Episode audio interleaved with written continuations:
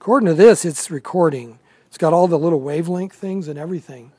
So you guys online have just heard me talk wavelength, which is about as scientific as I'm ever going to get. So there. Okay?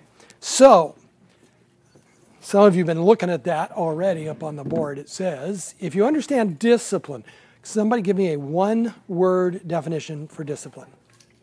Training. Training or teaching? Either one. I like the word training only because they, they really do mean kind of the same thing. But training, I think most of us have the thought that that means uh, not only teaching, but showing them and watching them and coaching them. So it's that whole process. Um, and of course, it is what it is not is punishment, which is basically what? Again, one word: revenge. It's just it's just getting even with the kids, and you know nobody's going to. Well, most people won't say they're doing that, but it happens anyway, and we've just got to kind of keep an eye on ourselves. Um, you, if you know your parenting goals by now, hopefully everybody here has done the parenting goal wheels, and hopefully even if you have more than one child and they're more than a few years old, uh, separated those so that those goal wheels are per child. And if you don't have any, then you've done one for what you're looking for in the future. Pass that around, just sign in if you would. Um, and then if you are managing your parenting team, we talked last week about the parenting team who's on it, who's not on it, who do you want on it, all of that kind of stuff. But it's not just knowing that, it's actively interacting and managing that team. And that never stops. It's a very dynamic thing. The team will not be the same next year as it is today. Shouldn't be. Your child's not the same. So why would you want the team to be the same? And, and you should never be shy about being the advocate for your team. Did I, did I share with you the story of, of what my daughter heard? Okay, sometimes I get the classes mixed up. We had a really cool reinforcement of this because I, I was very well known for doing that, which basically meant no, my kids will never be at your house because you're not going to be on that parenting team. I don't trust you. And I, I've had that conversation with parents. And by the way, they don't like it when you say that. And they get mad and they say, Why do you think you're better than me? And I say, I'm not better than you, but when my kids are home, so am I. And when my kids have friends over, I guarantee you I'm home. And when your kids have friends over, you don't have a clue what's going on, so my kid won't be one of them. Um, that guy's daughter contacted my daughter a month, month and a half ago. And uh, she's now come to the Lord. And my daughter had something to do with that. And I know the story, and I know some of the things that happened between them uh, all the way back in high school. But it was so cool to hear her life now and how things have totally turned around compared to what was going on. And then to hear my daughter talking about, you know, that's because of this. And seeing her planning the very same sorts of things for their kids because there's no way in the world they're going to let their kids go somewhere with no parents there when they're a bunch of teenagers, you know. Um, so you've got to be active and be willing to do that. And that means, by the way, be willing to be the bad guy, even with your kids, which is why it's great to feel like you're a friend, but as soon as they say, I hate you, that's okay. Because, you know, what's their job? Get their way. To get their way. If they can make you feel bad, to get their way, that's part of the job. And they'll do that. And I get that. But we can't give in. All right. And if then, if, if those things are there, then you're ready to explore your toolbox. The toolbox is, I've talked to you about that before, is basically just a lot of different things that you can use as parenting techniques. I do not pretend that I'm going to give you every one of them, although I think you're going to find that the things that I present over the next four weeks, concluding tonight, are broad enough that most things will fit in. So I'm very intentionally using broad categories. I, I could break it down into, you know, 25 different things, but A, none of us is going to remember that, and B, it's it's not really that different. So what I'm going to be doing, beginning tonight, is talking about various levels of uh, discipline, meaning teaching or training, and what tools to use for that.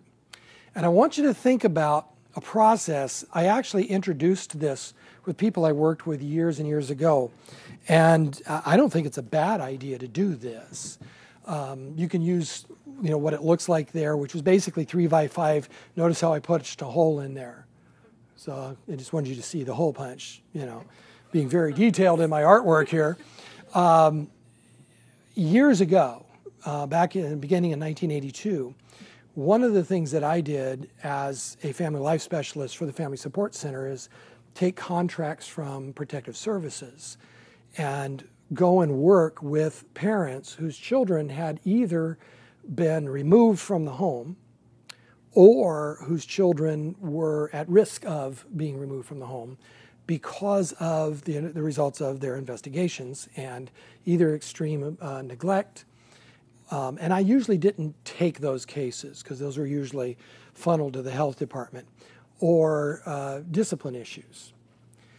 And so a lot of these parents, I'm actually working in their own homes, usually with their children on a visit, running around. I'm teaching exactly what I'm teaching you.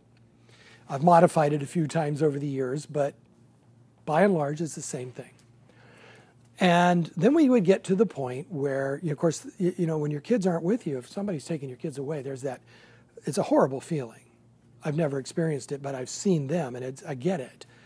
And I, would, I was always the good guy.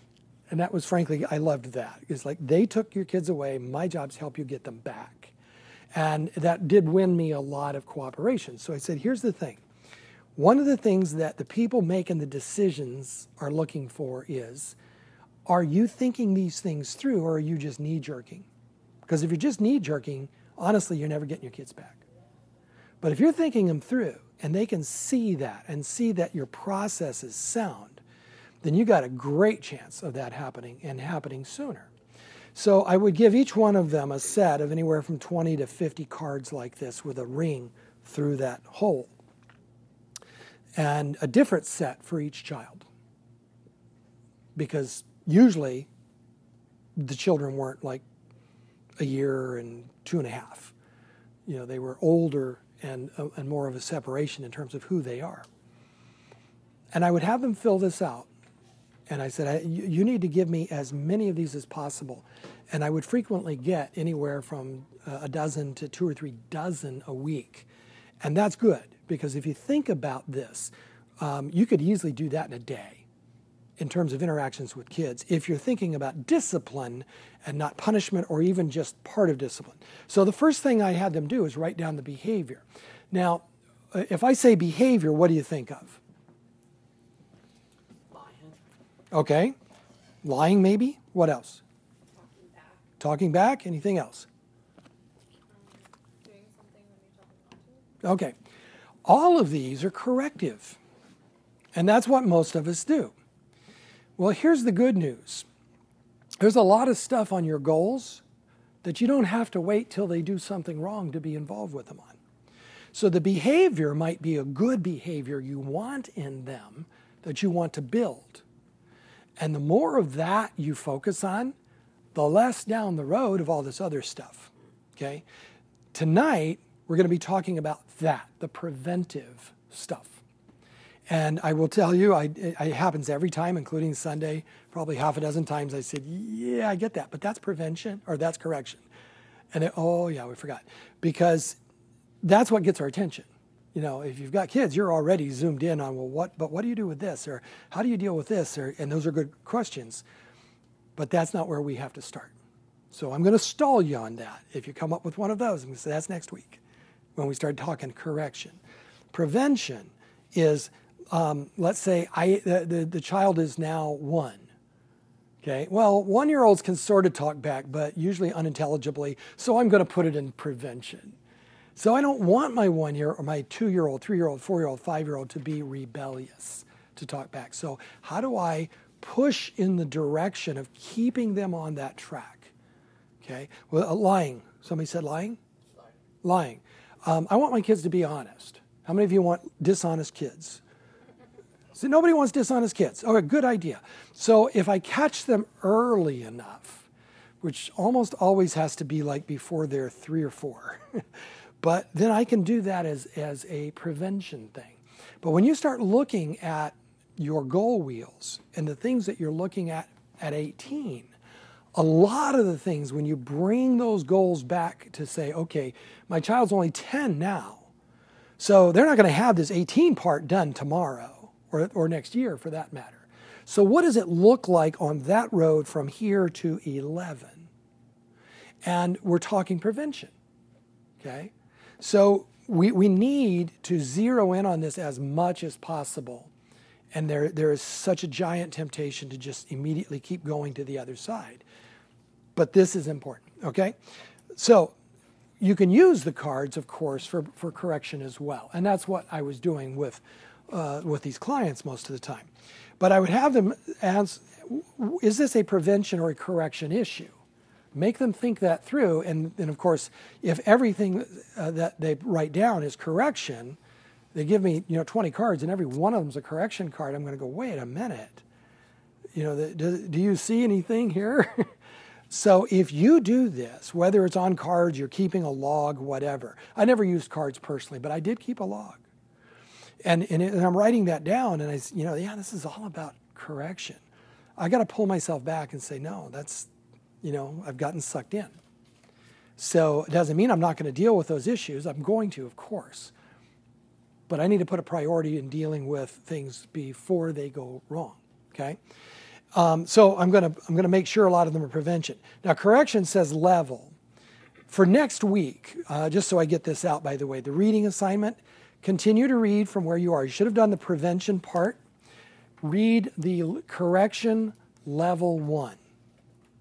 Okay? As soon as you get to the part that says level two, stop. Okay?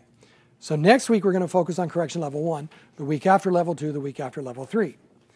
And what those levels are about are basically heightening the intensity of your response and in reaction to you deciding what the intensity of the behavior is.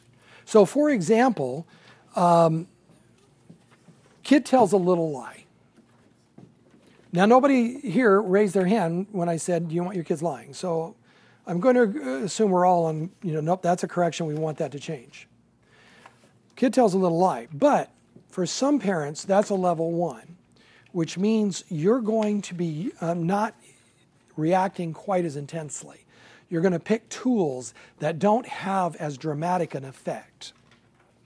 Other parents will say, no, no, in our values, that's, that's like sky high. And that's going to skip forward to a level two at least. So as we get to these, you'll see that you know what we're basically saying is you as the parents have to make value judgments. What level is that? I can't tell you. Because for me it might be one level and for you a different one. Now there are some that are going to be real obvious. Level 3 is basically crisis intervention and it's going to be done differently of course with a 2-year-old and a 15-year-old. But for example, two year old runs out into the street. Okay, what are you going to do? Of course, you're going to go chase them and pick them up and pull them out of the street. See, every one of us knows that we're going to do that. We're not going to kind of wait and kind of think, well, maybe it's okay if that happens again. They'll learn, you know. Let consequences happen. They get hit by the truck and it causes them all sorts of broken bones and they'll pick it up, you know. No, we're not going to do that. And there's adolescent versions of that that we're going to say, oh, no, no, no, no, no, no. That doesn't get to ever happen again. And so our, our intensity of response will match that. So that's what the levels are about. Don't worry about it yet. We're going to be unfolding that for the next three, well, tonight and then three more. Then I would ask them, I want you to list every possible response you can think of now, by the time I'm having them do this, I've already done all four of the segments that we're, we're working on. So they had every one that I've taught them. But what I would tell them is if you're thinking of something other than what I'm teaching you, I want that written down. I want to know what's going on in here, and frankly, so do your social workers, because that tells them if, if you're ready. And we've got to be brutally honest with ourselves here.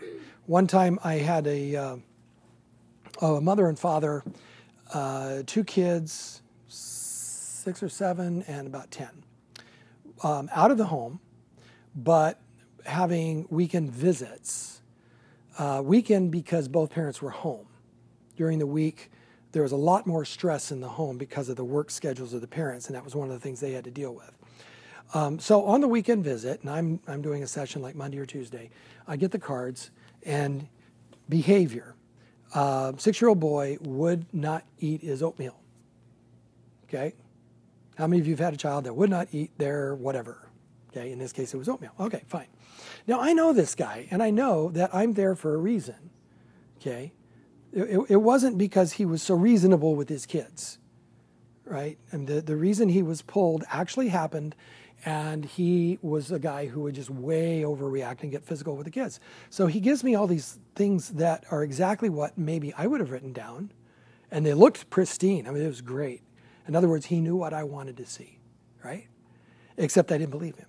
And I told him flat out, if I, if I submit this to the workers, I mean, they're going to laugh, my, laugh me out of the office because they don't believe this either. So I want to know what else you thought of doing. And he's, he's like, all of a sudden, he's very nervous. And I said, no, no, no, no, no. I'm on your side, remember? I want to know what else you thought of doing. And he said, well, and his wife says, tell him. I said, yeah, ding, ding, ding, ding, ding. I know I hit something there. And he says, okay. I turned to my wife and I said, I want to just shove his face in the oatmeal. I said, great, write it down. He's going, no way. I said, no, you write that down. They'll never get my kids back. And I said, no, that will help you. Now, we're not dealing with that dy- dynamic here, okay? You might be dealing with a desire to shove their face in the oatmeal. Um, it's a Miller. It's okay. I have a moth phobia. I'm sorry. Okay, it's not a moth, it's a Miller. It's the same thing. No, it's not. Trust me. We Midwesterners, we know. you got a Nebraska jacket on, therefore you must respond as such. Don't you not like spiders? Same thing. Spiders and Millers, not the same. Not a poisonous Miller on the planet, not a non poisonous spider on the planet. Not the same thing. your feeling towards spiders is mine towards me. Well, in that case, bring a gun next week. It's the best way to kill spiders shotgun. Okay, so back to this. I had him start writing things that down. Now, why did I have him write that? To be honest with himself. Okay, number one, to be honest with himself. that he didn't do it. Yeah, when he's staring at shove his face in the oatmeal, what's the one thing you know he's not going to do? There's no way in the world he's going to do that when he's admitted to himself. Yeah. And so when he started doing that, and I, by the way, I'd worked with a protective service worker for a year or two, I knew what she was looking for. And sure enough, she says, that really encourages me. And she told him that because now I know A, you're honest, and B, you're not going to write that down and then do it. You know, it's when we pretend that we can't possibly be tempted to that that all of a sudden we find ourselves doing something ridiculous and then, you know, having a lot of remorse for it. So you write down every possible response. Now, when it's prevention, you're not going there. But when you get to the correction, be honest with yourself. And if there's things like that, write it down. Don't do it. You know, if, if it shows up down here, now we got a problem. Because once you write all of them down and you look at them and you ask yourself, here's my goal, here's my methods, which of the methods will best get me to the goal? Best response and why? Your response, by the way, here, your answer might be different than mine. That might be because we have a difference of opinion, or it might simply be because there's tools that work better for you than they do for me, and vice versa. So if you're a couple, understand that one of you may have a tool that works really well for you and the other a tool that does not. Next week, remind me, if anybody can remember, when we get to extinction, to give you an example of that, because I've got a great one for our, from our family. Um, this is something I want you to be thinking about because, again, what we're really doing is lesson planning. That's what we're doing with our kids. Except the lesson is way more important than anything they're ever going to see in school. So, what do we want them to learn? What's the best way to do that? Think that through. Everything we do with our kids, from this point forward, someone ought to be able to say, Why are you doing that? And we ought to be able to tell them the goal. I mean, the goal might be as simple as they know they're loved because I want to show them the love that I have for them. Okay, That's totally valid. I mean, it doesn't mean we have to come up with things that are totally academic all the time. But there's a reason we do these things.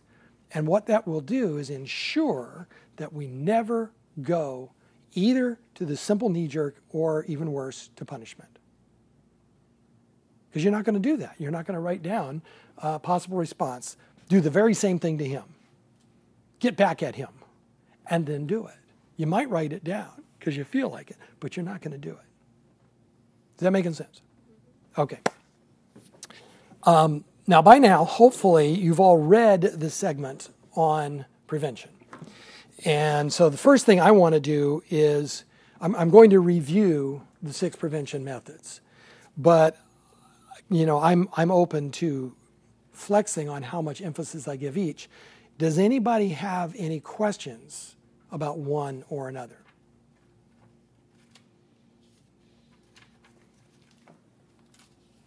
I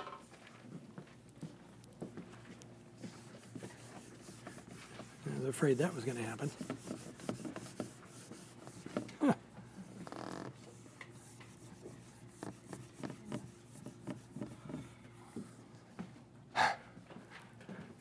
Okay, if you, if you come up with any, feel free to bring them up. Um, I know not everybody has the same amount of time during the week. If you've got 10 minutes, do 10 minutes of this. If you've got the, I mean, do it all if you can. But if you've only got 10 minutes, do the 10 minutes of it. Because the more you do before you come in, including writing questions down, you know, what? That guy, you know, if you don't like what I said, that's, that's baloney, whatever. Write it down and then let's interact with it when you come in. All right, the first the, uh, method, if you will, the first tool in the toolbox for prevention. This is I've got goals. I want my kids to be on the road towards those goals. I want to keep them from coming off the road. The first and by far most important is what we call modeling. Now, modeling basically is setting an example. How many of you have ever had uh, this saying thrown at you? Do as I say, not as I do. Okay? And for how many of you did that work? You did as they said and not as they did? Sometimes. Uh, sometimes. When you decided to. Yes. I'm sorry, I won't call that working. So, yeah, what happens is even the smallest child can identify wait a minute, you, you tell me this, but you do this. Okay? By the time, remember the cognitive development, by the time a child is eight or 10, they can see right through hypocrisy. They can smell it out like a stinking fish. And what, what's going to happen is they're pretty much going to rebound the other direction. By the time they're 14, 15, 16, if that's still happening, they will do that with a vengeance. And I've, I've worked with kids in federal and state funded programs who were almost literally shooting themselves in the foot to spite their parents. You know, my parents did this, my parents did this, my parents did this. And I'm going, yeah, I hear all of that, and I believe you. Why are you doing this to yourself? I'm not hearing you, you know, you attacked your parent or you cussed your parent out or something. That wouldn't be good, but I understand it. But you're doing this to yourself. What's going on with that? And kids will do that. So we've got to be careful that we don't do that to our kids. So here's the thing. There's a passage in Luke, Luke 6:40. It's in your, your notebook. In this passage, Jesus is talking to his followers, and he's basically explaining to them, look, watch how they treat me. That's what they're going to do to you too. So don't be thinking you're going to get treated better than I am, because if they're going to treat me this way, they're going to treat those who follow me this way. And he sums it up. Luke 6:40 says, "A student who's been fully trained will be like his teacher." Now that's kind of an American way of saying it, but it works. Now, the students were what we call the disciples, his, his immediate followers. The teacher was the rabbi, Jesus. That was the application. That's what he was saying. But there's a secondary application because it's a principle that works all the way across. In your kids' lives, who are the students? They are. No, they are. No, they are. In their lives, they are. We cannot reverse that role for them, or we're putting them in a place that is going to damage them. It's called parentifying. And it's putting our children into a, an inappropriate role as an adult in the relationship with us. Um, y- you do that, I guarantee you're going to harm them. What I was meaning is that as parents, we have to learn and adapt as we. Absolutely, but that's not the question I asked. So I know it's still. Right. But I'm going to come back and say, in your children's lives, they are the students. Who is the teacher? You are. Now, if they have other teachers, secondary, other, that's great. And part of our job as, if you will, the lead teacher is organizing and managing all of that. But we're the lead teacher. Now, in most of our situations, there's more than one. So with Jesus, I mean, he was the rabbi. He didn't have an assistant rabbi that was following him around. And so it was him. With my kids, I couldn't look in the mirror and say, okay, then when they're fully trained, they're going to be just like me. Because there was another variable. What's the other variable? My wife. Okay?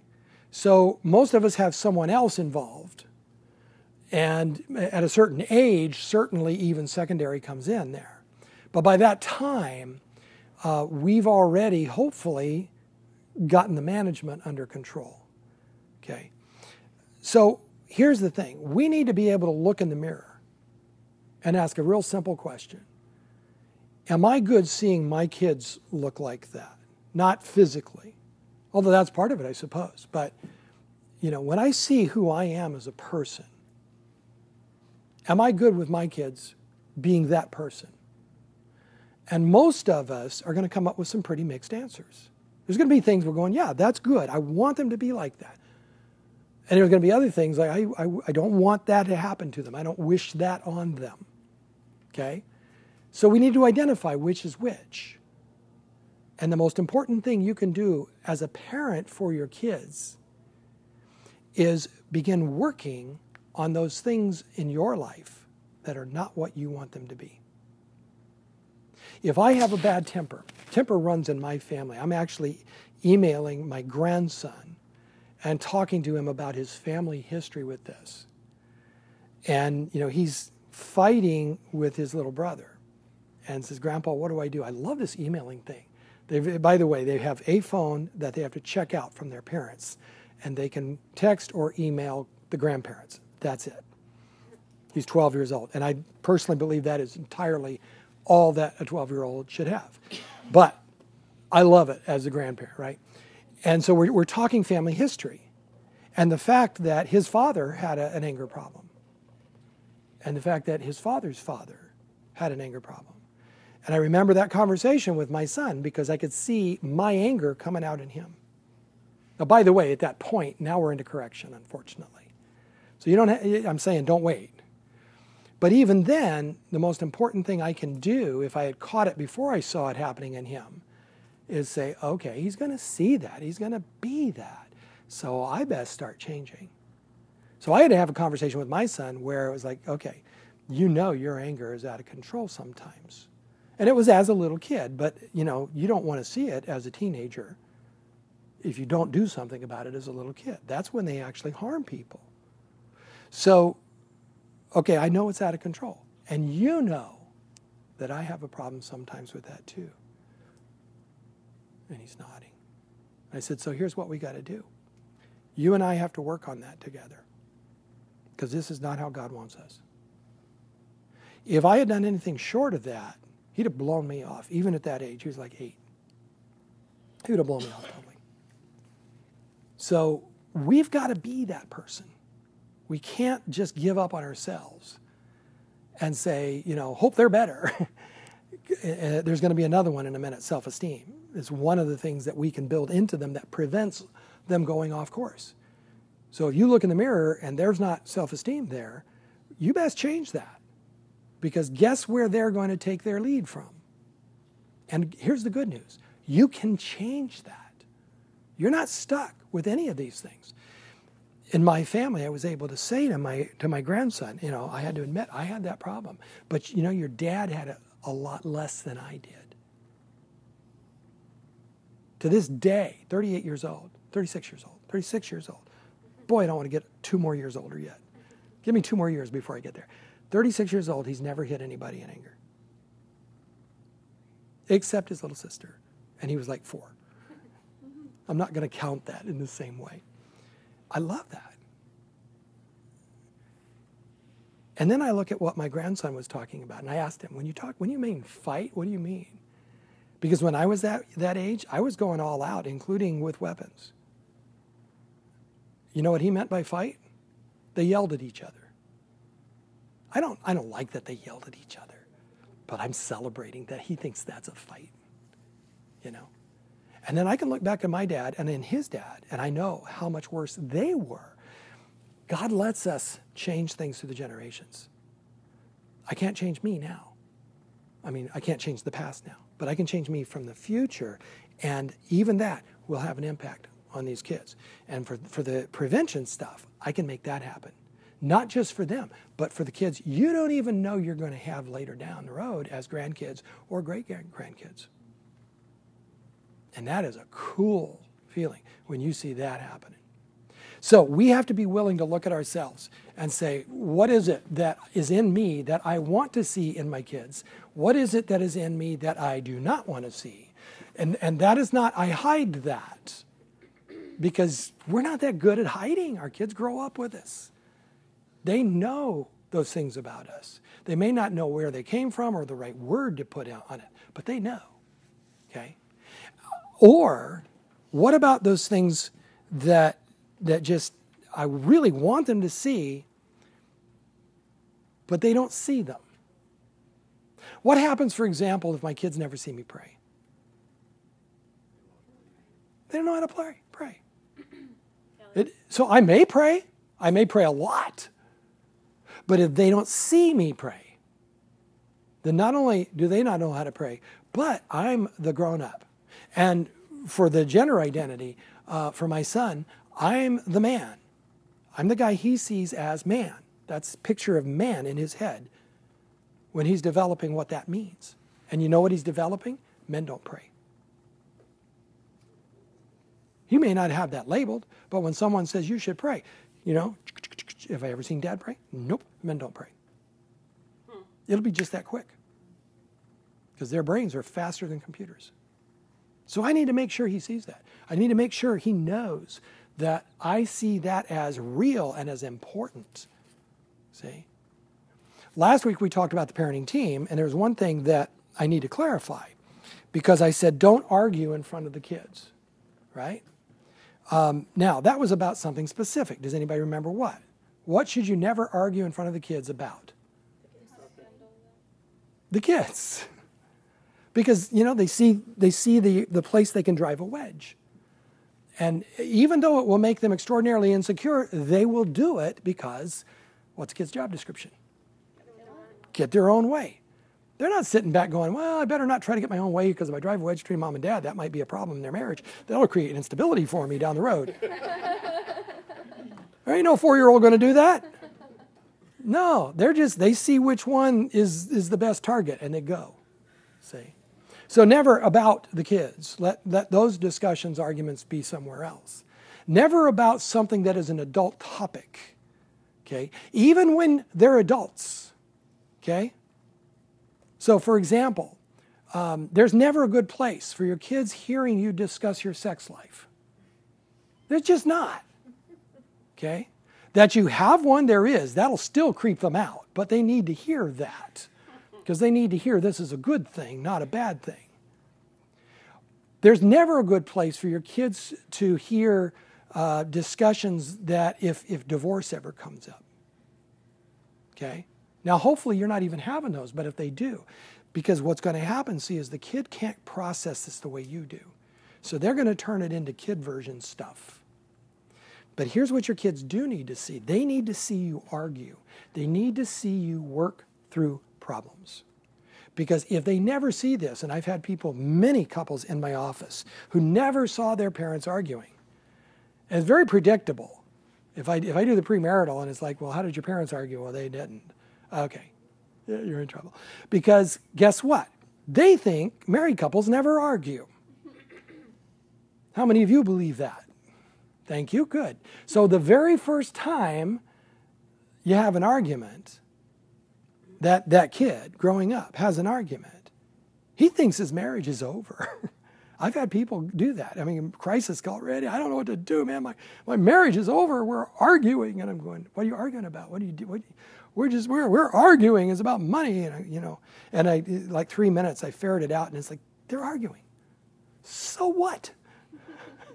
going, really? You called me for that? But see, in their mind, this is the end of their marriage because they never saw their parents do that. So they don't get it. That that's, and by the way, if they, they, they also don't know then how to do that positively. So by definition, now we're spinning out of control because you don't do that. But here we are doing it. So your kids need to see certain things, examples from you, and see that you do that and see the right way to do that. That's modeling. Second uh, major method, major tool in the toolbox communication. And you're going to see that communication probably should be paired with almost everything else because your kids always need to hear why. Now, that'll drive us crazy. They need to hear what? Why? Why? They need to know why. You need them to know why. Because otherwise, when they're 18, they don't know how to make decisions. They may know what you did, but they don't know why. So they don't know how to apply it, see? And what we want is not so that they can just repeat whatever we did. That might not even be the right thing in, the, in a given context. We want them to be able to process it and think it through, and th- th- I should do this, and this is why. So, we need to talk to our kids. We need to talk to our kids at their level, okay? And we need to talk to our kids about feelings. We need to talk to our kids about opinions. Um, we need to show and model communication skills with our kids. You want to set them up to have a happy marriage? That's one of the best things you can do, is to show them how to communicate with another adult. Not just husband and wife, just any other adult. Because communication is about what I think, it's about what I feel, it might be about what I intend, and communication has to be getting that message over to the other person intact. And there's a process for that, and it, it takes some practice, it takes work. Okay? In our society, those two big ones that I just talked about, opinions and feelings, are gender determined. Now, I had hoped, honestly, when, when my kids were born, that by the time uh, I was you know, this far down the road, that would have kind of gone away. It has not. It's gone away in terms of what we think is good, but not in terms of what we do. Let me give you an example. Let's talk about feelings. Uh, we've got a few gentlemen in the room. Gentlemen, you're 10 years old. You're out playing in the street with some of your friends. Okay? One of them throws a ball, you jump for the ball, you grab the ball, and you face plant in the street. And now you've got, you know, a couple of layers of skin on the ground and blood, and, and it hurts. And you're 10 years old and you start crying. And your friends all gather around. What do they say? Yeah. Stop crying. Stop crying. Or this is way worse. Oh man, you're such a girl. Okay? Ladies, are you aware that this is what happens today? I'm not talking 50 years ago. I mean today. This is still happening. Now, ladies, you're playing in the street and you know you fall and you scrape your knee and you you're bleeding and it hurts and you cry and all your friends gather around what do they do Rushed you like a damn Oh my god, let me go get your mom. yeah Are you okay? Yeah, there's empathy. There's there's are you know are you feeling okay? All of this stuff that women in our society are trained to do with each other, and men are trained not to do with each other. So from the beginning, our girls, and I, I don't care if you very intentionally try not to do this with your own. Those other people that they come into contact with, including TV, including radio, including music, including Sunday school, it's going to happen. Now you can you can mitigate you can make it so that it's not as pronounced in your kids. But it's going to happen because they're, they're part of this world. The world will influence them. So you need to make sure, for example, that you're training your, your boys that men have feelings too. By the way, ladies, you do get that, right? Men have every emotion women have. They may or may not know what to call it, you know? Because they're frequently not trained to even talk about it. They've been told not to talk about it, unless, of course, it's anger. In which case, it's totally cool to say, I am angry, and then justify whatever you do with that. So Okay. hard to figure out with them. Like Nolan being ten, it's like I'm crying over a commercial, and he's like, "Stop!" Like he doesn't, he doesn't understand that. And I've tried to explain to him. I said it's just a in touching commercial. You know, it just kind of chokes us up. Us women are like that. And he's like, "Just stop!" Yeah. Like he just doesn't like to see me cry. Yeah. And I think that's because he's seen all the hurt. So, Very possibly. I mean, there's all sorts of things by 10 that informs that. But the bottom line is if he doesn't become a bit more comfortable talking about feelings, guess what happens when he gets married and all of a sudden we're supposed to be totally open and intimate with each he other? won't care. He just Oh, he'll care. He'll care. He'll be in somebody's office saying, My marriage is falling apart and I don't know what to do. Hopefully, because the other option is he'll walk out. And that happens. And that's one of the biggest causes of breakups today. Now, here's the opposite. Ladies, how many of you found that you were encouraged in high school, not just by your parents, but by your peers, to be very intelligent and very opinionated? To speak out with your opinions, to tell people off if you disagreed with them. Okay? Okay, so I'm getting almost all no's. So here's the thing in this society, while women are socialized to deal with feelings, even though men have the feelings, and then, okay, we get to grow up not knowing what in the world to do with it, men are socialized to deal with opinions. So I, I was reading an article today about a person who was being called all sorts of interesting names because she was assertive. Now she's saying exactly the same thing as her male colleagues. Okay? But the male colleagues would be called assertive, and she's being called a female dog. Okay?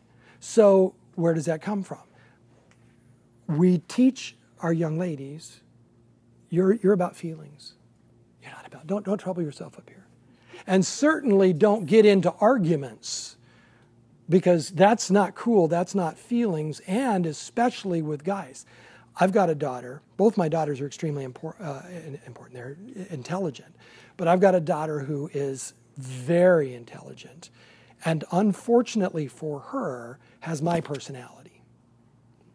Now that's fine, but ex- when you're female, that's a problem. When you're female and 16, this is a horrible problem.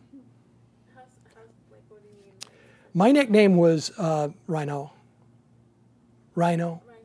Lower your head charge.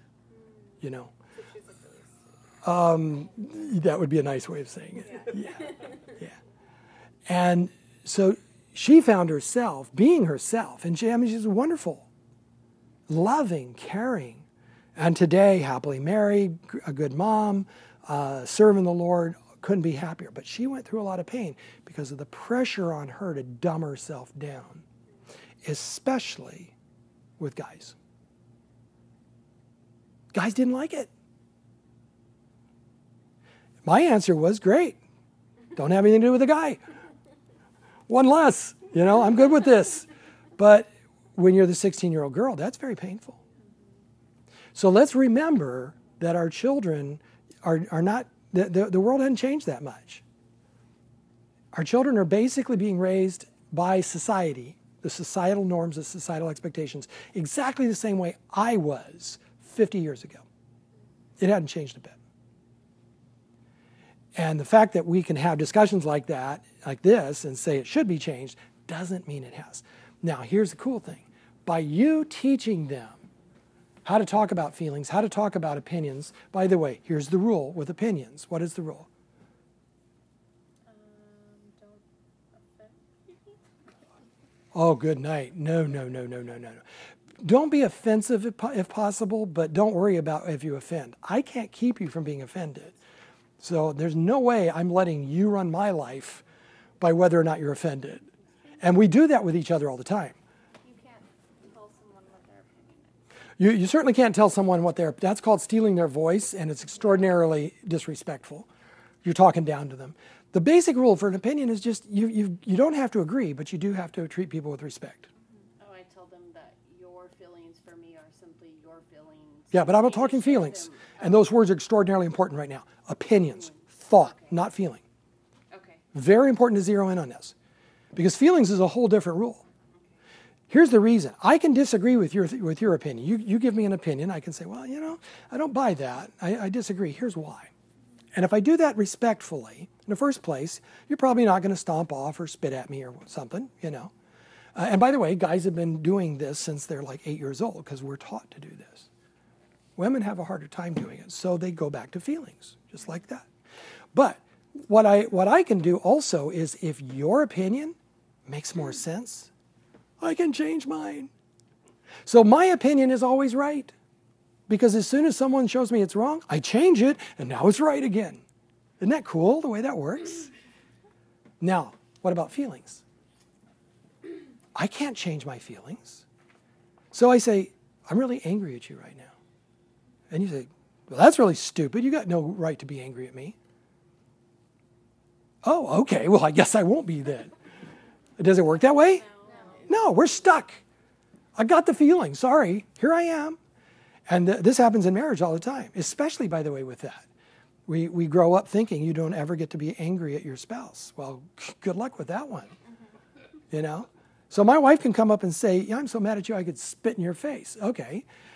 Huh, I'm sorry you feel that way, but okay. I have to accept the feeling, okay?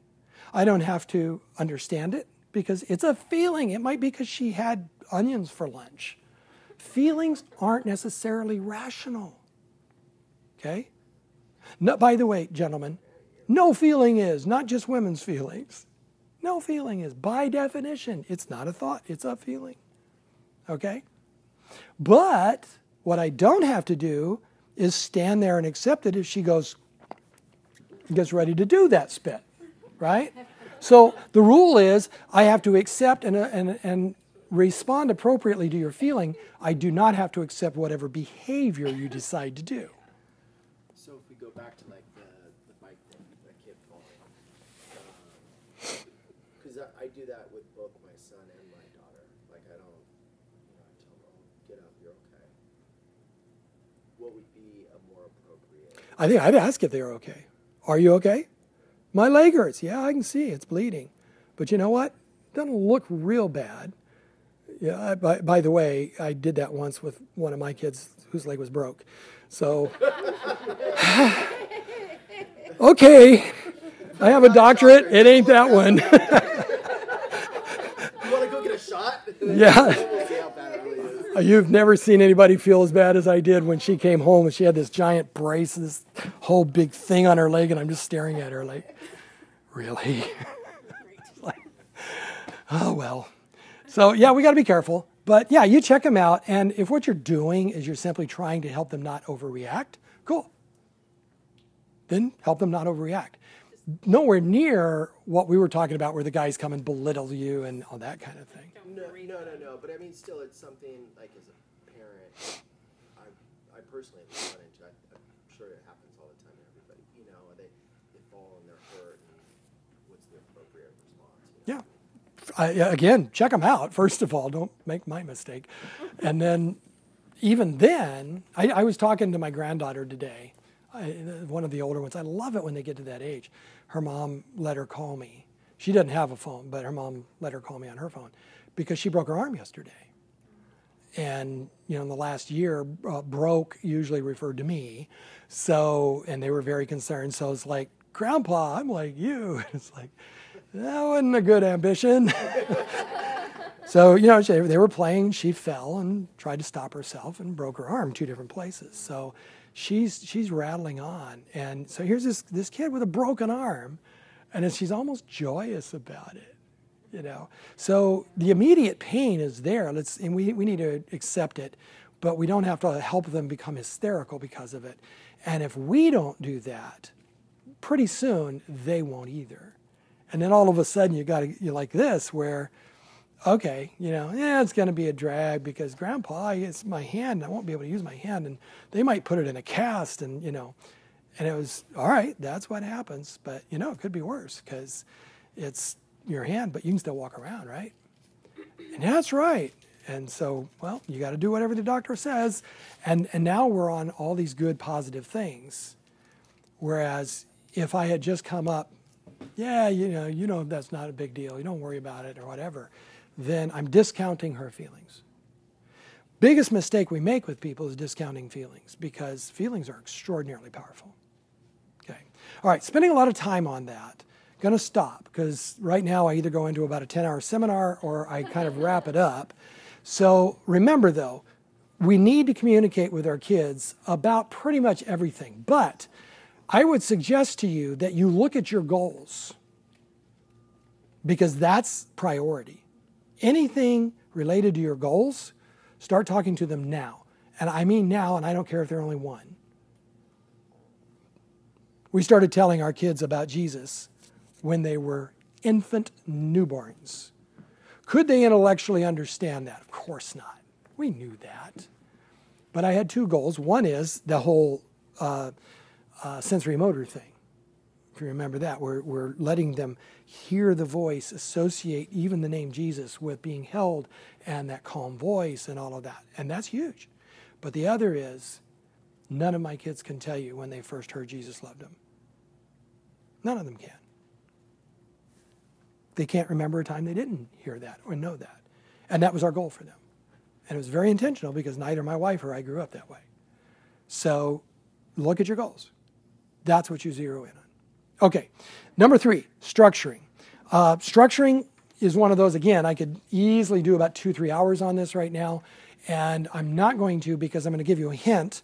When your structure doesn't work, then one of the level one corrections is restructure, which basically means, okay, it's trial and error. Um, and your structure won't always work. So yeah, we're gonna so we're gonna spend some more time talking about it even next week. But structuring basically is ordering your child's world four different ways. You guys remember this from the reading? What's one way? Spatial. Spatial. Which refers to physical setup. It's, it's the area around them.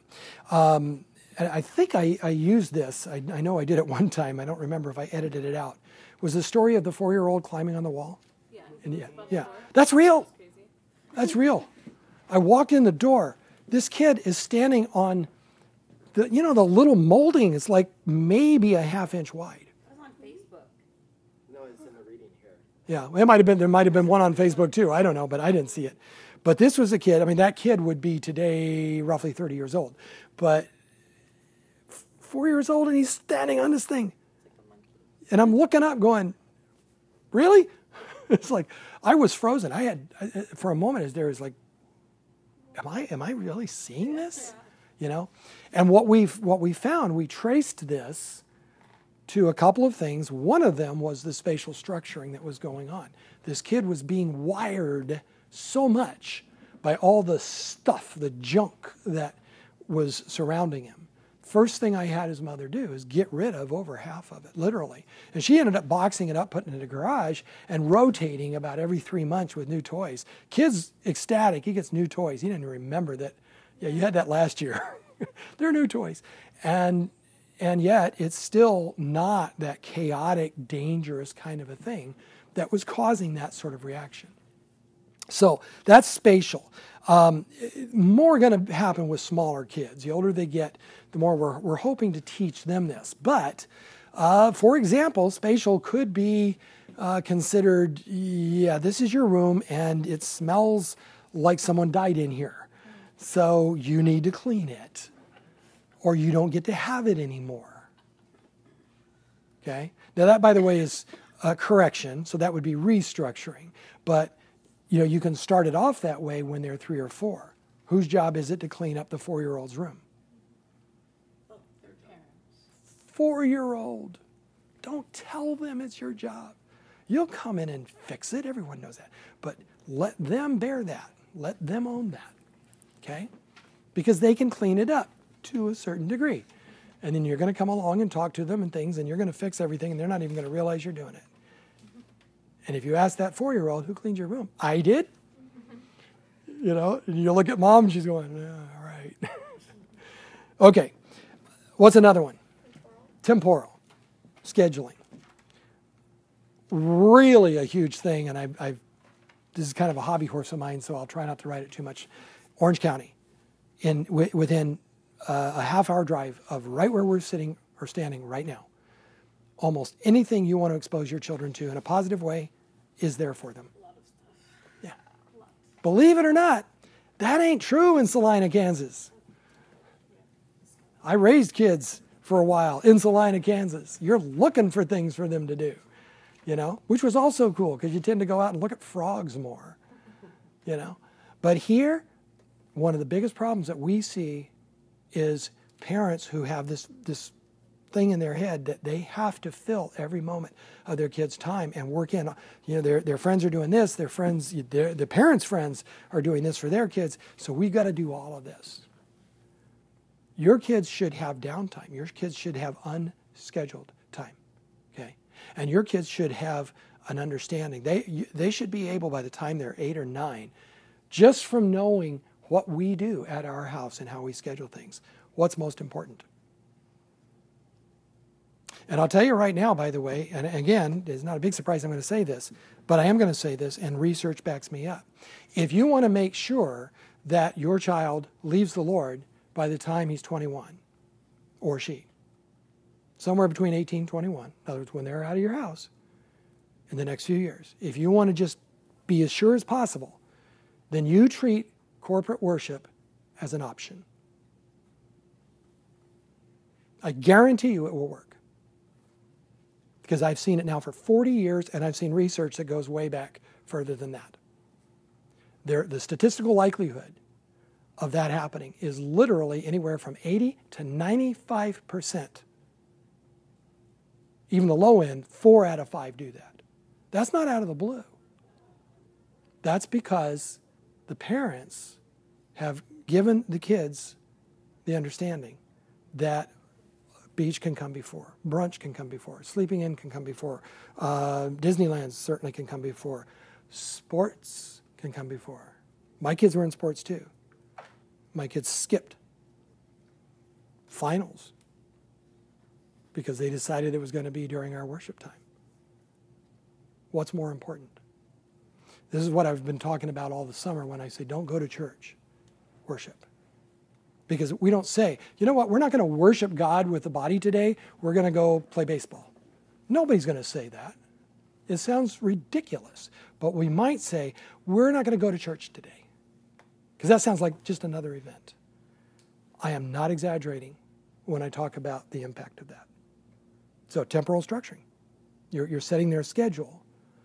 You're the one that's going to set it. Now, when they're 16, 17, 18, yeah, they're setting it. But guess what they're setting it on? Yeah. And what they've seen in you. Because, and by the way, if you drop them off and, and then leave, so much for modeling, number one. What you just said is this is for kids. You know, adults don't do this. So as soon as they hit like 10, when they want to be seen as like an adult, yeah, that's not for me, that's for little kids. Talk to Sherry, talk to Edmund, ask them how many dozens and dozens of times they've seen that. Happens all, all the time. Okay, somebody over here was taking a breath like they were going to say something. I was going to say even leaving early though, because I remember as a kid, uh, we would leave church early, and I know even when I decided on my own to go back as an adult, it was still normal. Let's leave early because it'll keep their, you know, the, it's a little bit less time. It'll keep their interest. You know? if you've got a good reason and, and they really are losing, and, and, and you know, part of that for me is make sure they're in something geared for them. You bring a five year old into our adult services, of course they're going to be bored. They're not geared for five year olds. I, I, I cannot fathom why someone would bring a five year old into that service when there's something geared for five year olds next door. See? But yeah, otherwise, if it's just, yeah, we're, we're, you know, it's an hour, that's long enough, we're out of here. Okay, what are you doing? Are you worshiping? Or are you putting up with whatever's going on up there and counting time? Because I guarantee you the kids will pick up which one it is. It's back to the modeling thing. More of like a checkbox. Like, okay, we did this. Yeah. Yeah. And that comes in where, you know, I think we've even had that conversation before where uh, I see this happen with weekend activities. We have like a Friday night or a Saturday night activity, it's, a, it's hilarious how many people will kind of, okay, I've been to church this week. You went to a fellowship dinner for Pete's sake. What about worshiping God? But see, we've lost this, this idea that that's what we're there for, and we think it's for us. And by the way, kids will pick that up too. Kids will pick up it's not for us, or they'll pick up it is. Okay, moving along. Um, relational. This is ordering their relationships. Much easier to do with little ones, and much easier to do when you're early intervention. So here's what you don't do you don't go to the 16 year old and say to him, Your best friend's a bad influence. I don't want you hanging with him anymore. And expect that to go over. Your 16 year old's going to look at you and, and, yeah, that ain't going to happen. See? Now, what you need to do, see, and this can happen if we're active in parenting, is be aware of who that 16 year old is connecting with. That means you go to the, all those school meetings. That means you're watching the parents. That means you go to the activities and you're watching who are they talking to, who's in the group. And that means when they come home, you say, "So, how'd it go tonight?" "Oh, fine." It's always going to be, "Oh, fine." You know? Yeah, you don't stop there. So who was there? So, you know, my, my son's at a party. Who was there? And, well, these are normal guys. Okay, who? You know, after about the 10th time, they're, know you're not going to give up. So they start rattling names off. Okay, cool. Who's, who's Matt? I don't know Matt. So now I'm learning about Matt. And now that's my new project. I want to find out about Matt. I want to find out if Matt is, is the guy I now have to say, I don't want my kid anywhere near. Or if Matt's the guy I say, yeah, you got to invite him over, you know, because maybe Matt's a really good influence. And by the way, your kids will always have bad influences and good influences, and your kids will always be a bad influence and a good influence because they're human, just like you and me. So let's not, you know, don't worry about, you know, saying somebody's a bad influence. That's not necessarily saying that kid's satanic. That's just, this is a bad mix. Okay? And the earlier you spot it, the better. So for the, for the four year olds, we just make it happen. You know, can I go play with so and so? No. Problem solved, right? That isn't true even for 13 or 14 year old. Yes, sir. um, I have my son, of course. He, he lives in San Bernardino, and then we talked to him. So, what'd you do today? I can't remember.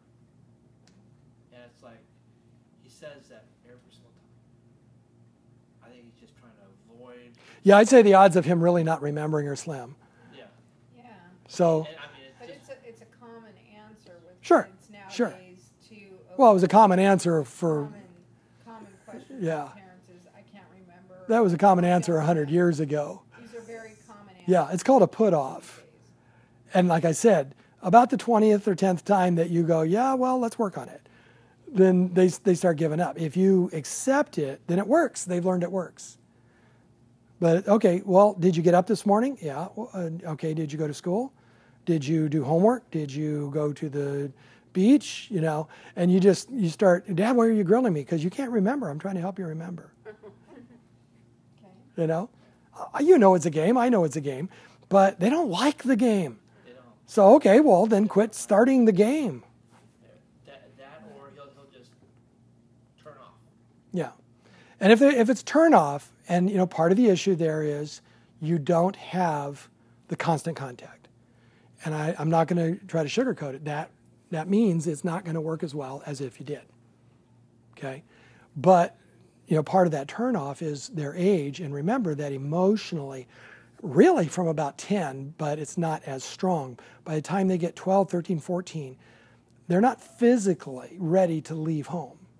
And even though even they know that, you know, but emotionally, their energy is outward, not inward.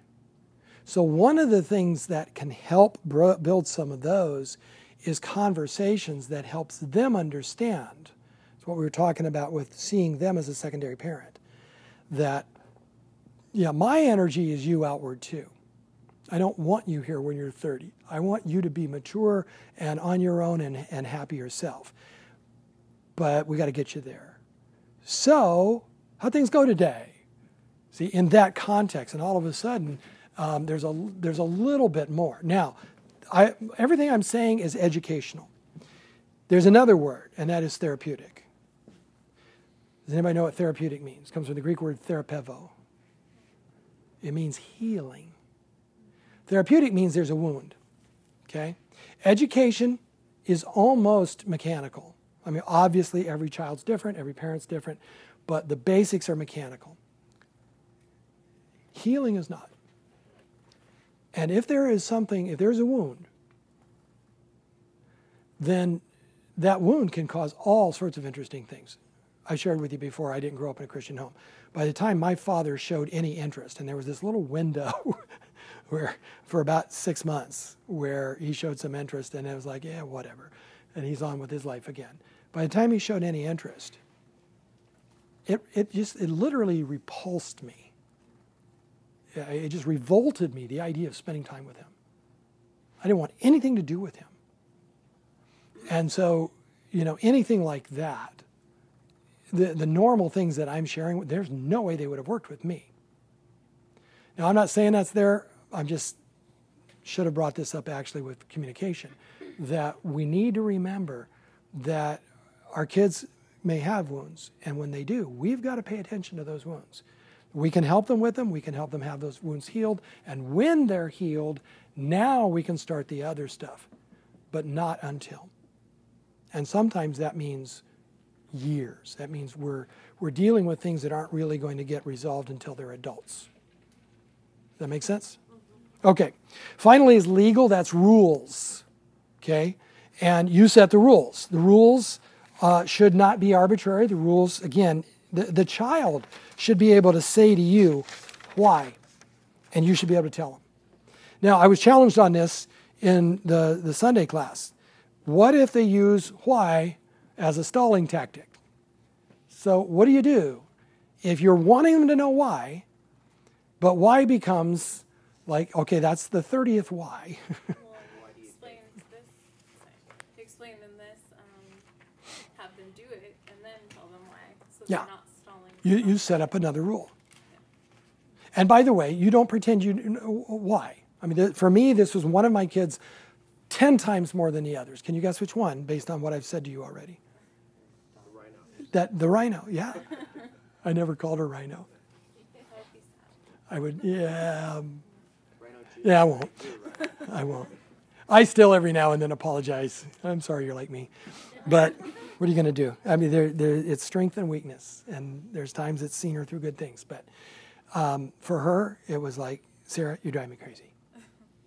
You know, five years old, honey, I love how assertive you are. I know, Daddy. I love how strong you are. I know, Daddy. You're driving me crazy. I know, Daddy.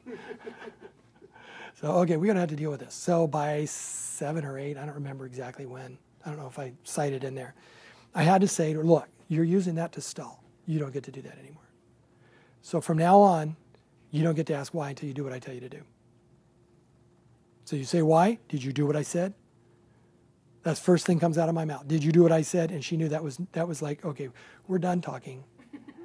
Okay. By the way, I never, ever, ever threatened, and I never bluffed. Well, one time, and that was I'll I'll illustrate that one next week because that was a real embarrassing thing. But only once, never ever after that. So when when you say this to them, then they get to ask why. But in order to understand, not to get out of what you're saying. What I found a few years down the road is every now and then she had a good reason to maybe do it different. And she, st- I, I found her crying one day, and I don't know if I found her or, or her mom did. Uh, anyway, I said, okay, Sarah, here's the thing. The reason we're doing this is because you were stalling. See, I, it's, your, it's your thing. You're the one that started this. So here's a new thing we're going to do. I'm going to give you a code phrase. And when you say that phrase, I guarantee you I'll stop everything and I'll say, okay, explain. You'd better have a good reason why what I'm what I've told you to do might not be good to do. Because if you don't, code phrase is out the window from now on, and we're right back where we were. But if you do, I'll consider it. And maybe I change my mind. And over the years, there were times when she would share something with me I wasn't aware of. You know, if, if I pretend I'm omniscient, boy, am I in trouble now. So, okay, Sarah, I didn't know that. You're right. So now we'll negotiate something different. And now you go do that. Okay? But the rules are still the rules, see? And the rules are understood. She always knew what the rules were. The, the worst thing you can do is have a rule that they don't understand because that doesn't look like a rule. That looks like power, it looks like bullying. And we all know our parents are big enough to bully us for a while. So, you know, the, that doesn't impress anybody. And by the time they're able to resist the bullying, then they throw us away. But if the rules are there for a reason, they may throw the rules away because they may disagree with the reason. That's fine, as long as they know why. Does that make sense? Okay. All right. Number four is esteem building. Um, this has kind of been overworked over the last oh, 40 years, but it is true that a good self image, or uh, actually, self image is a picture of yourself, self esteem is the value of yourself. They are related. The, that positive self esteem sets a child up for success in a lot of different ways, and negative self esteem sets them up for failure. Mostly, by the way, giving in to whoever has more assertiveness, whether it's teachers, neighbors, and I guarantee you the peers. There's no way in the world a kid with low self esteem standing up to peers. It ain't going to happen. So they've got to have this self esteem. Now, how do you build that into them? Number one, what about you? Where are you? Because if you don't value yourself, and, and I'm not saying you should be conceited, biblical self esteem is seeing yourself the way Christ sees you. Okay? He sees you broken, He sees the image of God that you bent. Okay? So we're not sugarcoating that. But He sees you as so valuable that He became flesh and died for you. How, much, how, how could you be more valuable than that? The Christian message about self esteem is Jesus paid Jesus for you. That's what he set your value at. And that's what we need to communicate to our kids. If you don't believe it, they won't either. So if you don't believe it, get to work believing it, get to work on it. And you can do that. It may take you a while, depends on how long you worked up to where you are. But you can do it. And by the way, even if they're watching you now, they see the change. And they'll learn and grow from that. Four things that are necessary. Um, I quoted the author. The book that I quoted, honestly, not a very good book, but the outline was really good. And so, you know, four things. You may find this, I'm not going to name the guy, but if you find this in a popular Christian author uh, book and he doesn't attribute it to someone else, he stole it. There's one particular author that published this about 10, 15 years later as though he made it up. And well, yeah, it wasn't the same book. You know, it was a book on self-esteem. Presented the same four things. Okay. Now I love the four things because I can remember four things.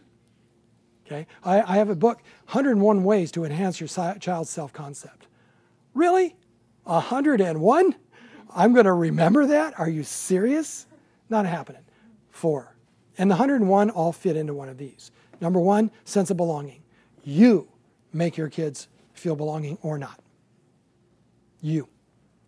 So uh, this is totally under your control. You can, you can make this happen or you cannot.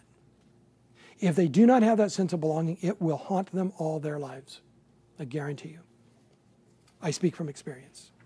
That is my number one neurosis. Number two, sense of uniqueness. They need to know, by the way, a good new uniqueness. now, you so stupid, I can't believe it. That's unique, but it's not such a good thing, right? Or, yeah, and you're really clumsy. I've, I've seen kids who grew up seeing themselves as the clumsy kid, you know, because they're always falling and getting hurt. And, like, okay, so you're falling and getting hurt. Is that really the label you want your kids to have for themselves? So you need to find those good, positive things that identify them and that make them them as opposed to other people and talk to them about that. Let them know you see that. You identify it for them. Earlier, the better. Um, nicknames that reinforce this.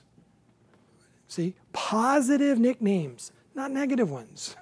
nicknames are great if, if they're positive, but they can be so destructive if they're negative.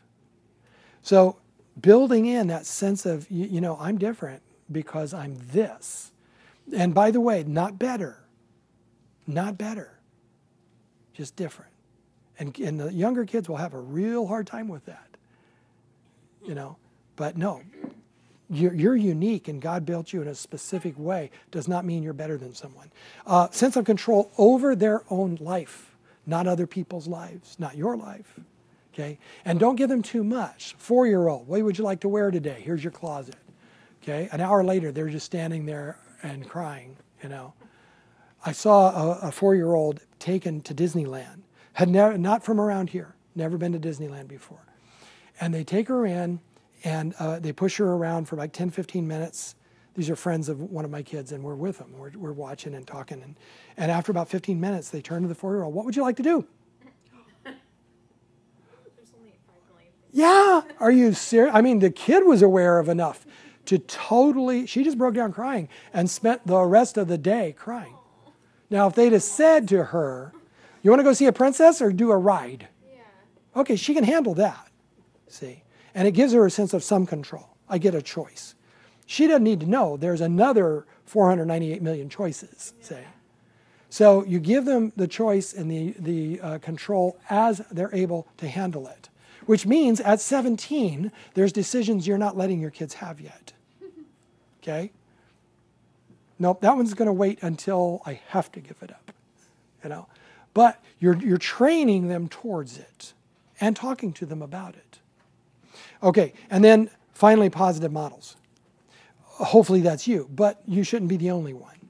So we got that secondary team, other people. What about those people? Okay, um, they can be people that they don't even know. Sports heroes, huge we get to choose whether we're going to emphasize the guy who is selfless, the guy who's a gentleman and who loves the Lord and isn't afraid to say so, or the guy who's now got his fifth arrest for DUI. You know, they might both be great on the field, and the DUI guy might be playing for the team I personally am cheering for. Okay? Doesn't mean I want my kid to be like him. So, communication, we're going to talk about that and set that person up. Ultimately, somebody said this Sunday, well, Jesus is the ultimate model. Well, of course he is. But remember those um, levels or stages of learning. Because most children, until they get to adolescence, uh, there's no way they can handle that. That's way too conceptual for them. They need much more concrete, and we can give them that. Stimulation. Stimulation, Proverbs 22 6 says, train up a child in the way he should go. No, it doesn't. That's a mistranslation. Look in a New American Standard, they give you a footnote, literally, in his own way. Okay? The Hebrews had this understanding that God created a path for each one of us is not the same. They're all following God. I mean, none of those paths that God created are away from God. But your path and my path, did you know this guy can count? This guy's weird. He likes. this guy's weird. That was my kids. You're not my kid. This guy's a CPA. He has fun with that. Can you believe this? And you know, I mean, honestly, I, one of my best friends, actually best man in my in my uh, wedding, was a mathematical genius. He was weird too. Best man, like the guy, love the guy, but weird man, because he was like in all of this math stuff, and I'm looking at him like, seriously, two plus two is what? You know, because I I kind of struggled with that one. So we, we, we're not going to be the same.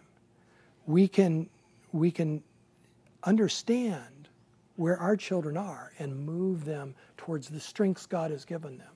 If my parents, had, and, and they did, by the way, when I was 10 years old, try to put me in a college level algebra class, um, it just so happened I was able to do it. And it made me even less likely to do anything having to do with math because it wasn't my.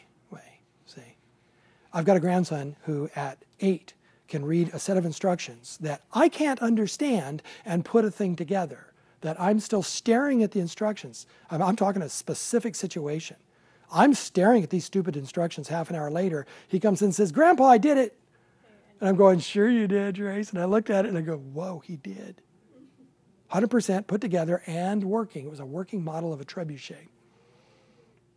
You know what that is? Catapult. Yeah, it's kind of a catapult. It was amazing. We talked about that one. Okay.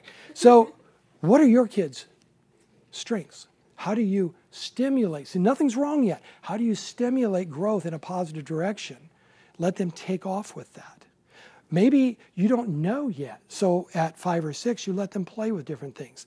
There's sports leagues that are designed to expose kids to lots of different sports at a fun level for the express purpose of helping you understand whether any of those is good for your kid, is a good match. Pardon? I've never heard of that. Yeah. I don't know if there's one here. I know that they're functioning in San Marcos because my grandkids are in. Yeah, That's a good idea. yeah. You know, if, with what we did, because we didn't have one of those either, is we simply put them in the earliest level, and you know, we you're going to finish. But once they finished that one time, we never made them do that again. Well, some of them wanted to do it more and more and more and more. One of them in particular, like, get that away from me. Don't ever make me do anything like that again. Okay? And that one ended up becoming an extraordinary vocalist. Something weird, different, right? Something wasn't my gift, wasn't Donna's gift. But we need to understand that so that we can help her grow and make things available to her. Okay, the final one is reinforcement. It's very simple. Catch your kids doing good stuff and reward them. What is the best reward by far for your children? no, I'm sorry, love is not. I'll, I'll explain that in a minute. I think you may be thinking what I'm thinking, but there's a twist to it. Encouragement. Okay, how? Um, just reiterating to him what an amazing job. It's right there, do. right there. You did an amazing job. Compliment, but always compliment accurately. Do not give your kids empty compliments. Compliments. Like Yeah. people that go on American Idol, they can't really sing. Yeah, yeah. fans told them they- Uh, unless they're a comic act, you don't really want them on there. Can I give an example of something I did for that with my daughter? Go ahead. I made this little card that was kind of like a bookmark size, and it had these ten marks, and it was erasable. And every time it says, "I caught you doing something good," Yeah, and I would mark it off, and I'd say, "Megan, I caught you doing something good. Wonderful job," and I'd mark it off. And then at the end of the day, if she had done at least ten of those things, I'd reward her by having like a family game that night. yeah. Now you can go to the other level of you know the reward and so forth, or you can choose not to. The interesting thing is, with most kids, it won't matter. In terms of the, the impact of the reinforcement and moving them on the right path, you telling them they did good. That's huge. We, we so underrate. Now, I said not love. Here's the thing never withhold love. So I, I, I suspect you meant what, I had, what we were saying. But I've also seen parents who, for example, would not hug their kid because their kid didn't do something right. Y- You know, yeah, that is horrible. And you're warping your kid, trust me. Um, if you don't understand why that's so horrible, come talk to me. We'll talk. But don't do that, okay? Your, your kids need to know that your love for them is as, as, un, well, yeah, I, I was going to say as unconditional as you can make it. We're human. Only God's love is truly unconditional. But they need to know that. And yet also know that you're not going to praise them unless something looks good. Now, my granddaughter brings me a, a coloring thing that looks like a, a five year old colored it. Okay? What am I going to say about it? That is so cool. Thank you. That is beautiful. Because it's a five year old's work. It is.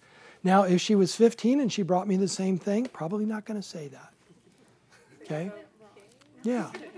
So, you know, exactly. Are we into abstract or what?